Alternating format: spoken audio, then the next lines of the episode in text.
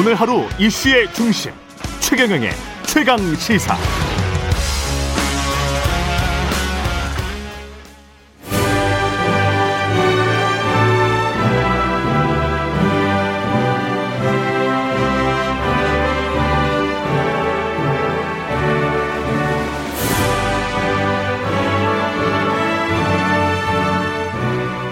네, 전국의 가장 뜨거운 현안을 여야 의원 두 분과 이야기 나눠보는 최고의 정치. 오늘도 여야 의원 두 분 나오셨습니다. 더불어민주당 박주민 의원님 나오셨습니다. 예, 안녕하십니까. 국민의힘 송일종 의원님 나오셨습니다. 안녕하십니까. 예, 안녕하십니까.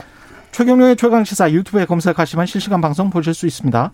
스마트폰 콩으로 보내시면 무료고요. 문자 참여는 짧은 문자 50원, 긴 문자 100원이 드는 샵 9730. 무료인 콩 어플 또는 유튜브에 의견 보내주시기 바랍니다.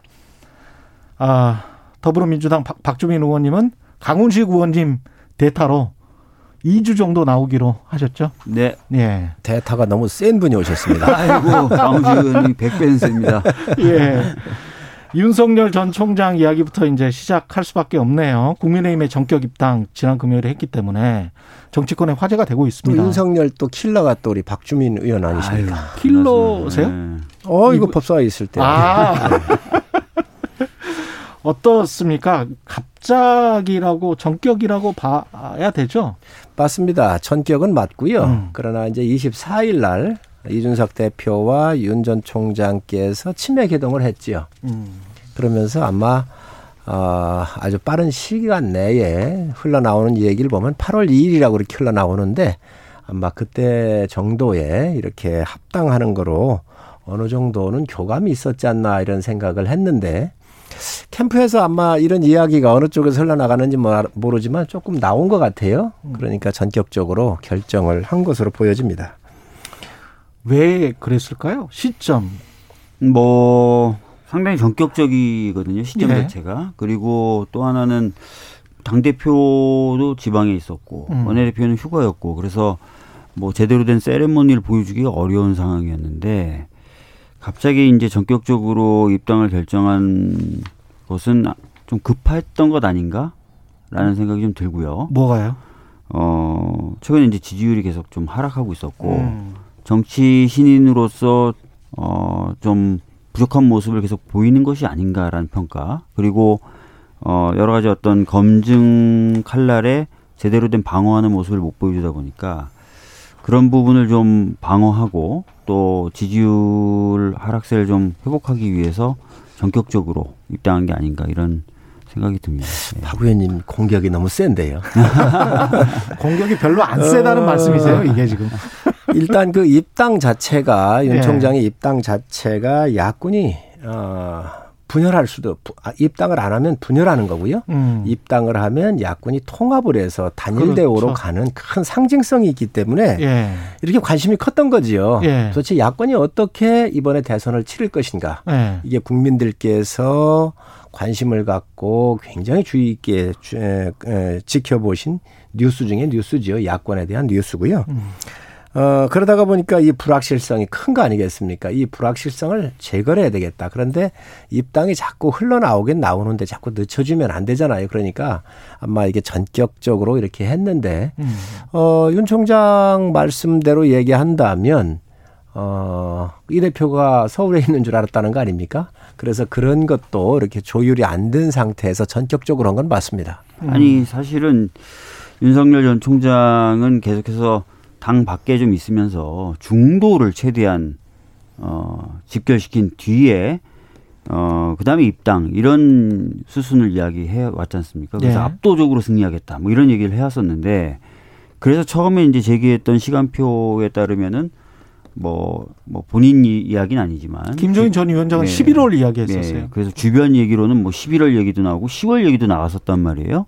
그러다가 갑자기 이게 뭐 길면은 3개월, 짧으면 2개월 당겨진 겁니다.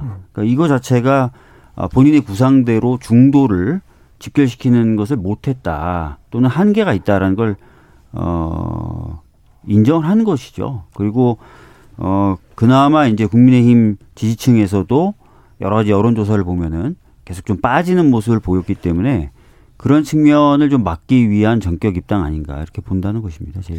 어, 중도로의 확장은 맞습니다. 어, 중도로의 확장 얘기를 하는데 이 중도로의 확장이 젊은 세대 이런 측면에서는 이준석 대표가 굉장한 이 효과가 있잖아요.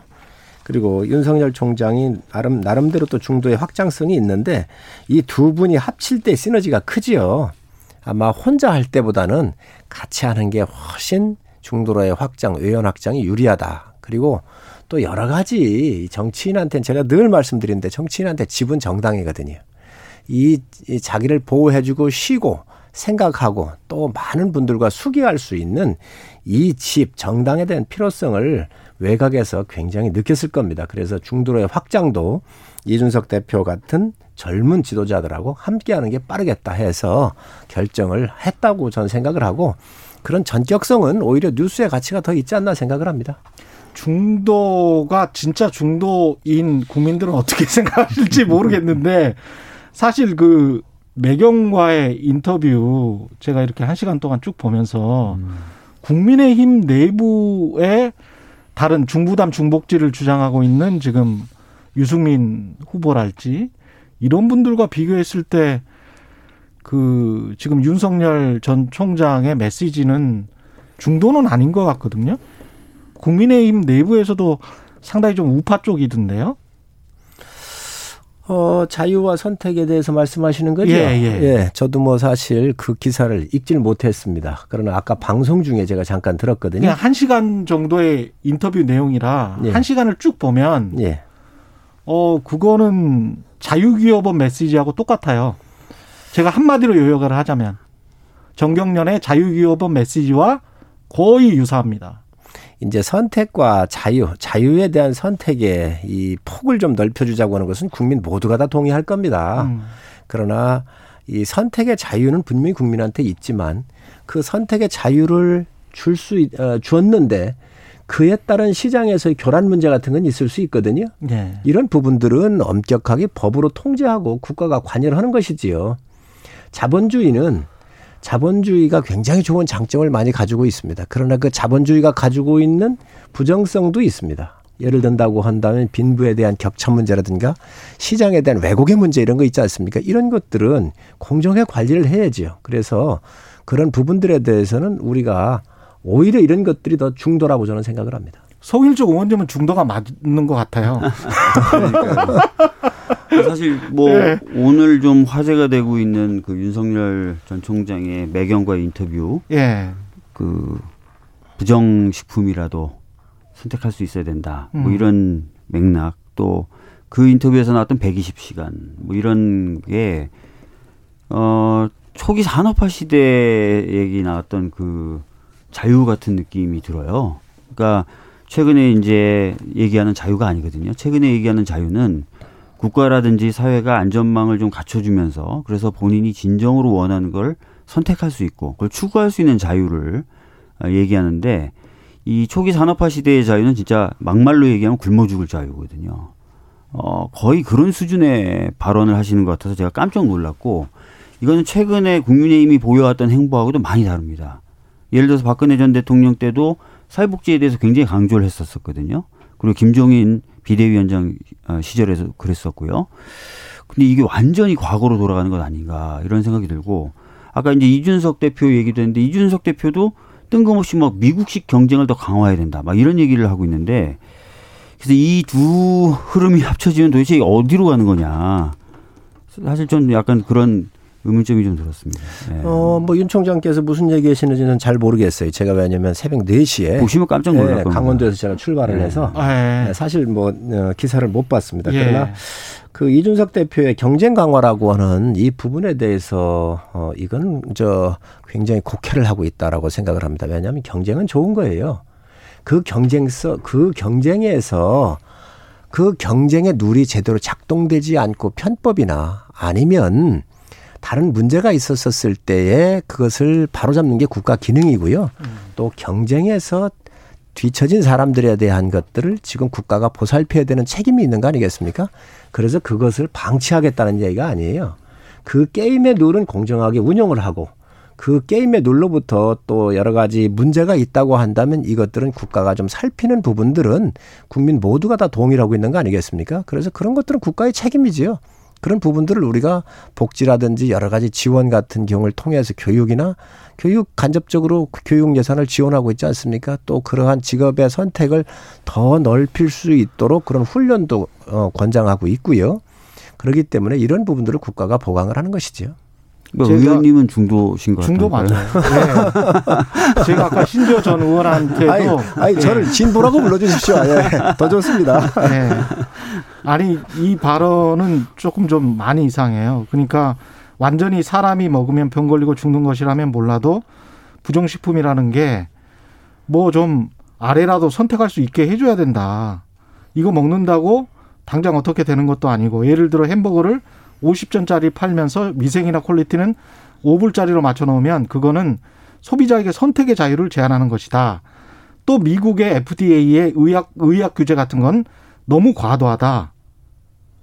좀 충격적이에요. 이게 이 발언이 그러니까 부정식품 조금 좀 quality가 떨어지는 불량식품이라도 가난한 사람은 선택해서 먹을 수 있는 자유가 있다. 라는 이야기고요. 반면에 이제 불량식품을 팔 수 있는 기업의 자유는 보장해야 된다 그런 얘기거든요. 그 예. 게다가 미국의 FDA가 이게 무슨 말이냐면 임상 삼상을 해서 지금 당장 죽을 것 같은 사람인데 안전이 확보되지 않았어요.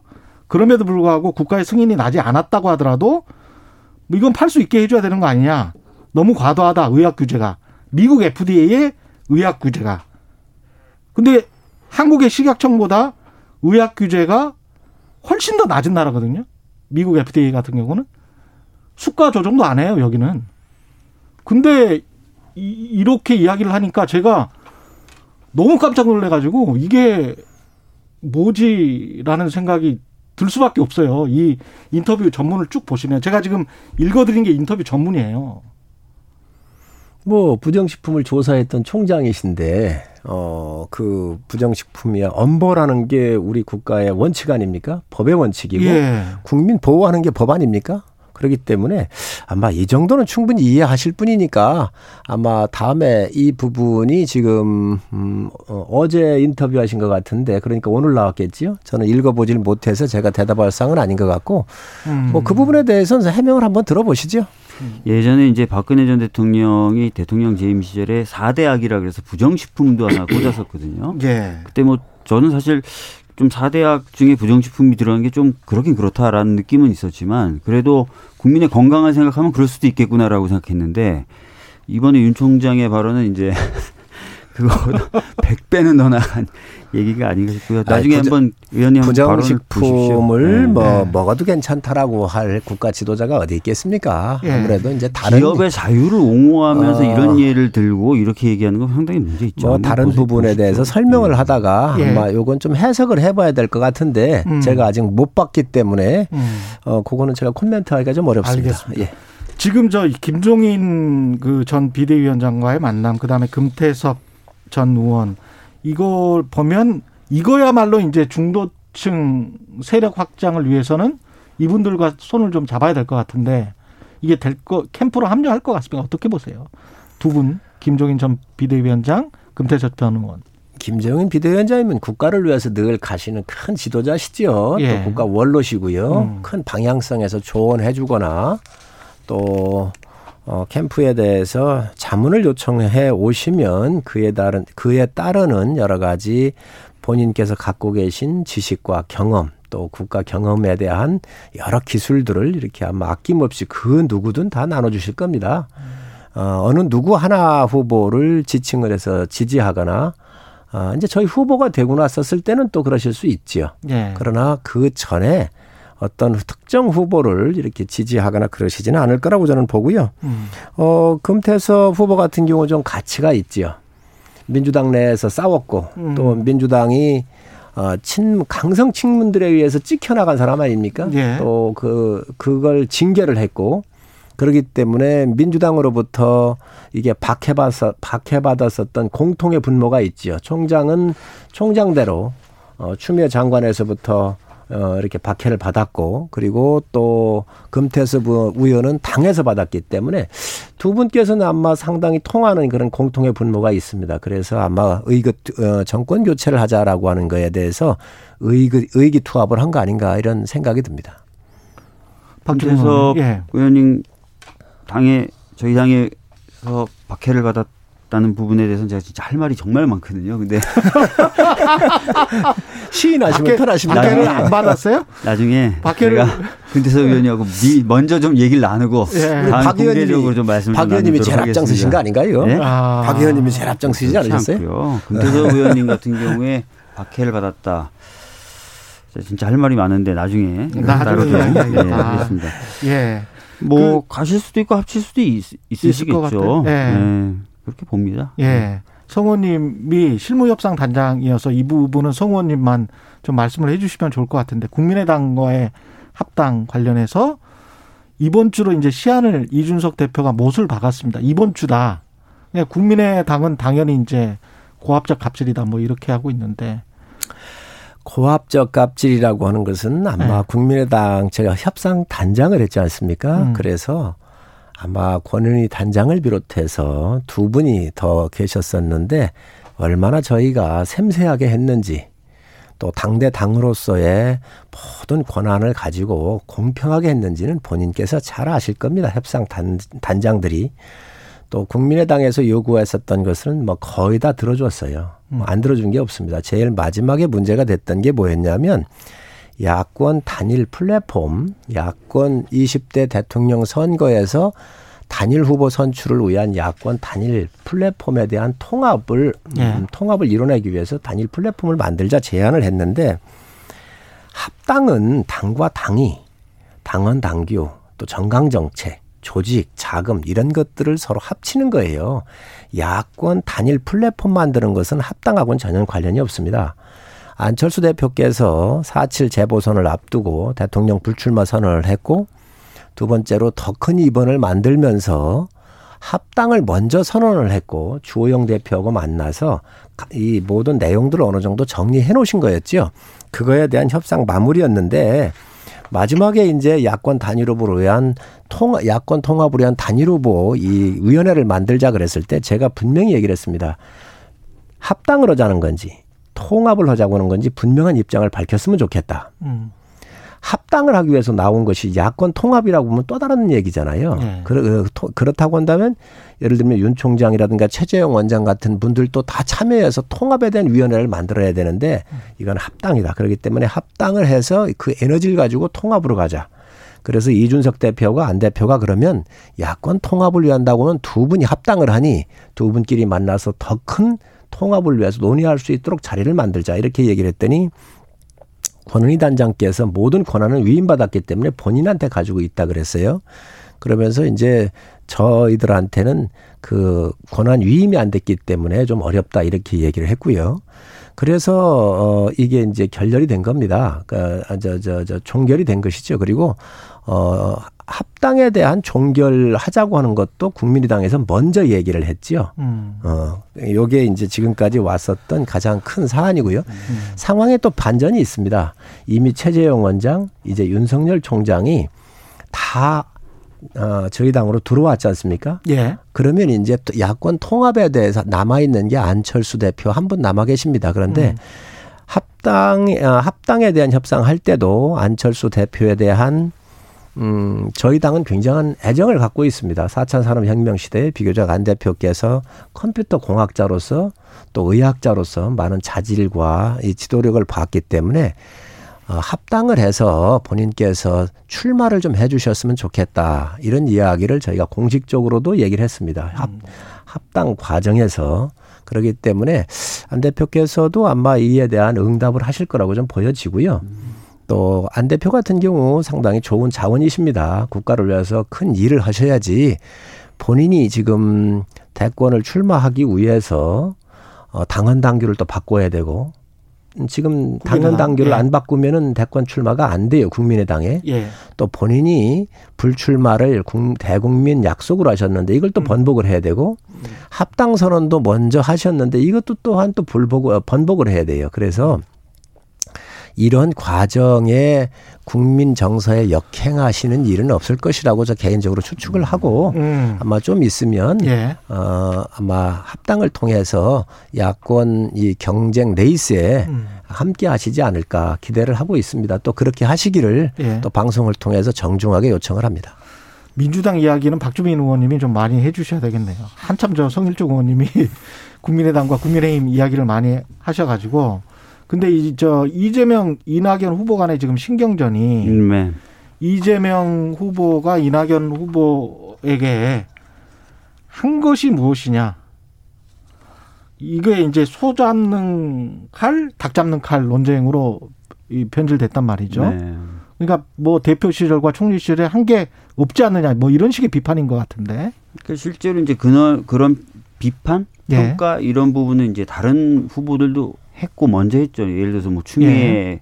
후보님이 검찰 개혁이나 이런 부분에 있어서 음, 어, 이 이낙연 후보가 당 대표 시절에 한 게 없다. 음. 뭐 이런 얘기도 했었었고요. 다른 후보들도 이제 비슷한 취지의 좀 비판을 했었고. 예, 그래서 이제 그런 비판 또는 평가를 한 것이고요. 거기에 대해서 이제 또 이낙연 후보는 어 뭐 그렇다면 이, 이재명 후보는 또 뭘 한 게 있냐 이렇게 얘기하다 보니까 이제 그게 이제 지사 시절에 했던 것들에 대한 비교 이런 것까지 지금 나가고 있는 것이죠. 아 이게 지금 경선이랄지 이 전체적인 레이스에 국민들이 보기에 그렇게 크게 도움이 될 것 같지는 않은데요. 제가 보기에는. 그러니까 경선을 하다 보면 당연히 이제 뜨거워지죠. 예. 뜨거워지면은 여러 가지 이제 어 이야기들이 나오는데요. 음, 그런 것이 이제 순기능 차원에서는 이제 관심을 불러일으키는 면이 있는데 음. 역기능 측면에서는 방금 말씀하신 것처럼 예, 아니 뭐 저런 거 가지고 또는 뭐 저렇게까지 이렇게 예, 얘기를 그렇죠. 하는 겁니다. 그래서 예. 국민들이 전체적으로 눈살을 찌푸리게 된다면 음, 다 마이너스가 되는 것이죠. 그래서 이제 당에서는 원팀 협약식도 했고 음. 원팀 협약식 이후에 이제 지- 처음 있었던 MBN TV 토론에서는 상대적으로 어, 과거보다는 좀 덜 서로를 공격하는 모습을 좀 보이고 정책 경쟁 위주로 갔었죠. 예, 그런 기조가 좀 이어질 것이라고 봅니다. 전반적으로는. 음. 예. 이게 소 잡는 칼, 닭 잡는 칼도 그 기조 안에서의 싸움이라고 보세요. 바로 이제 그 과열된 게 식진 않겠죠. 예. 전차적으로 좀 식을 거라고 보고요. 시간이 좀 걸릴 제가 것이다. 얘기 들어보면 어느 예. 캠프나 이제 이런 식으로 좀 하는 건 별로 도움이 안 된다라고 음. 생각을 하고 있는 것 같습니다. 무능한 분들이 두 분의 싸움 같아요. 준비하고 있었다. 이거 준비하고 있었어. 네. 아까 제가 말, 말씀을 어. 드릴 때 계속 웃고 계시더라고요. 예, 준비하고 있었어. 이 멘트는. 한 분께서는 전화 점지하여 주시옵소서 이것만 계속 하신 분이고 예. 한 분께서는 또 옛날 애인하고 싸우시느라고 에너지가 많이 소비되신 분인데 이제 닭 잡는 칼, 소 잡는 칼까지 나왔거든요. 예. 참 그래서 역시 여야를 막론하고 음. 어, 이 대권을 두고는 음. 뭐 넘지 않아야 될 선들을 다 넘을 수밖에 없구나. 그리고 여당이 거기에서 특히 지금 앞장을 쓰고 계시구나 하는 생각을 네. 하고 있습니다. 뭐 다- 달라질 것이고요. 그리고 예. 지금까지 했던 게 뭐 그렇게 엄청나게 막 또 혼탁하다 할 정도의 것은 아니었거든요. 예. 그래서 많이 달라질 것이고. 그런데 실적이 경쟁- 없는 건 박 의원님 좀 맞아요. 이낙연 후보 같은 경우 총리하시면서 집값 폭등을 했잖아요. 그 다음에 탈원전, 뭐 소득주도 성장했었을 때 브레이크 한 번도 못 걸었, 이제 못 걸었거든요. 이나 저 그 다음에 이재명 지사 같은 경우는 기본소득이다. 기본소득법 국회에서 제가 제일 먼저 냈습니다. 1호로 냈잖아요, 제가. 예. 그런데 앞으로 20년 뒤에 30년 뒤에 100년 뒤에 산업 사회가 어떻게 그려질지를 모르잖아요. 로봇이나 이런 것들이 우리 사회를 많이 노동을 대체할 거기 때문에 30년 뒤에 50년 뒤에 어떻게 닥칠지 모르는 이 국가에 대해서 전문가들이 모여 가지고 대통령 직속으로 미래 사회를 연구할 수 있는 기본소득을 연구할 수 있는 위원회를 좀 만들어서 조직과 자금을 주자라고 하는 게 제 법안이에요. 근데 이거를 지금 기본소득 주겠다고 하는 것은 정말 있을 수 없는 얘기예요. 당장이 예, 아니고 미래를 국- 위해서 국가는. 예. 국가는 저소득층에 대해서 국가가 지원하고 있지요. 국가가 안 하고 있는 게 아닙니다. 그런데 이 기본소득이라고 하는 것을 끌고 나오더니 심지어 기본금융도 끌고 나왔어요. 전 들어보질 못했어요. 금융은요 가장 중요한 게 신용을 기본으로 하는 거예요. 신용. 그렇잖아요. 그런데 누구나 다 기본 금융을 쓸 수 있게 한다 그러면 신용이 왜 있습니까? 그래서 이건 무- 정말 무능한 이야기인데 이런 얘기를 막 하더라는 거예요. 한꺼번에 여러 포인트를 공격하셔가지고 예, 기본소득과 기본금융 같은 경우는 반박을 좀 해주셔야 될 것 같아요.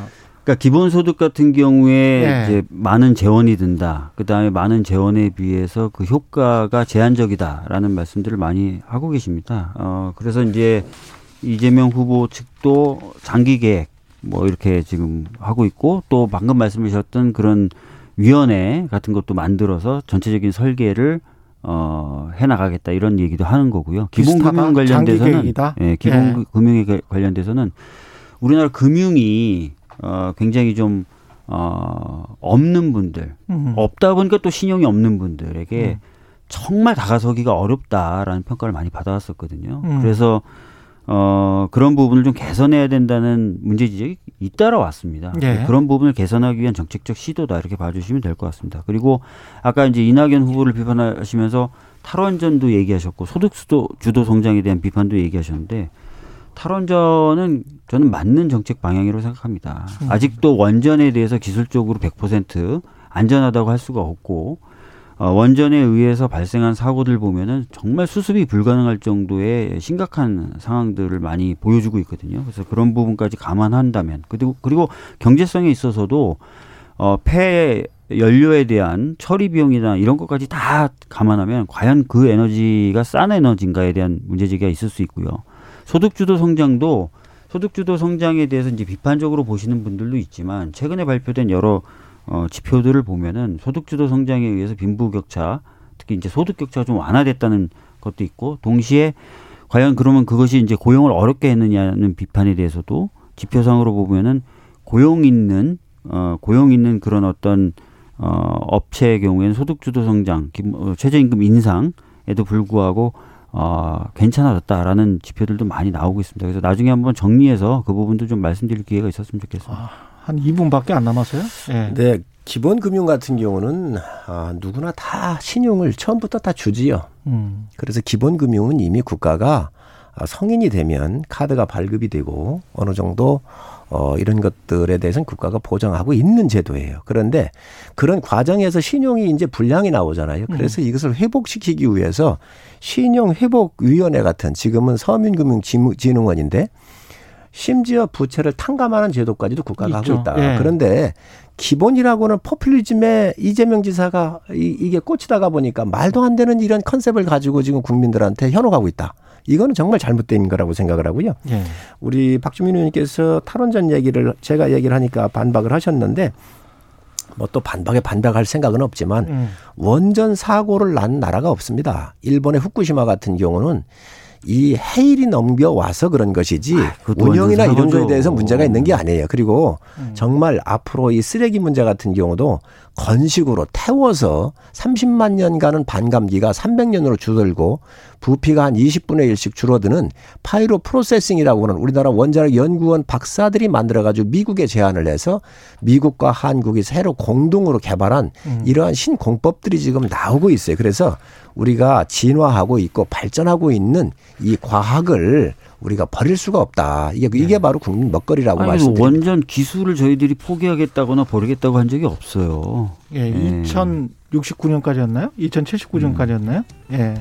탈원전의 계획은 2079년까지였던 것 같고 special guest 더불어민주당 박주민 의원이었고요. 예, 최고의 정치 국민의힘 송일정 의원이었습니다. 두 분 감사합니다. 네, 예, 감사합니다. 감사합니다.